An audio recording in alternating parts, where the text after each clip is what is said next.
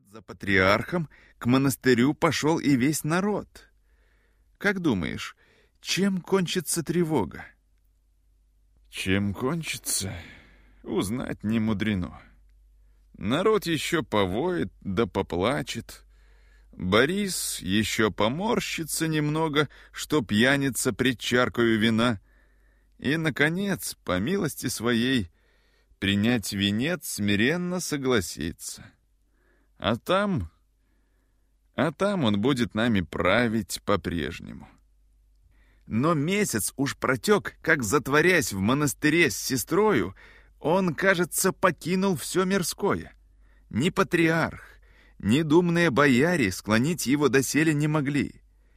Не внемлет он ни слезным увещанием, ни их мольбам, ни воплю всей Москвы, ни голосу Великого Собора. Его сестру напрасно умоляли благословить Бориса на державу. Печальная монахиня-царица, как он тверда, как он неумолима. Знать, сам Борис сей дух в нее вселил.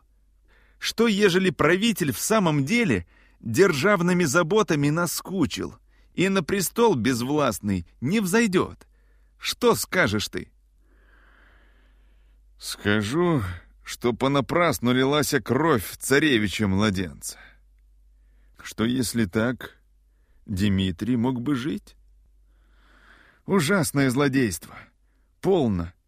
Точно ли царевича сгубил Борис? А кто же?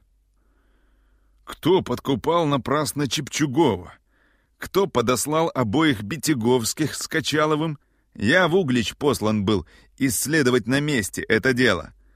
Наехал я на свежие следы. Весь город был свидетель злодеяния. Все граждане согласно показали. И, возвратясь, я мог единым словом изобличить сокрытого злодея. Зачем же ты его не уничтожил? Он, признаюсь, тогда меня смутил спокойствием, бесстыдностью нежданной. Он мне в глаза смотрел, как будто правый, расспрашивал, в подробности входил. И перед ним я повторил нелепость, которую мне сам он нашептал.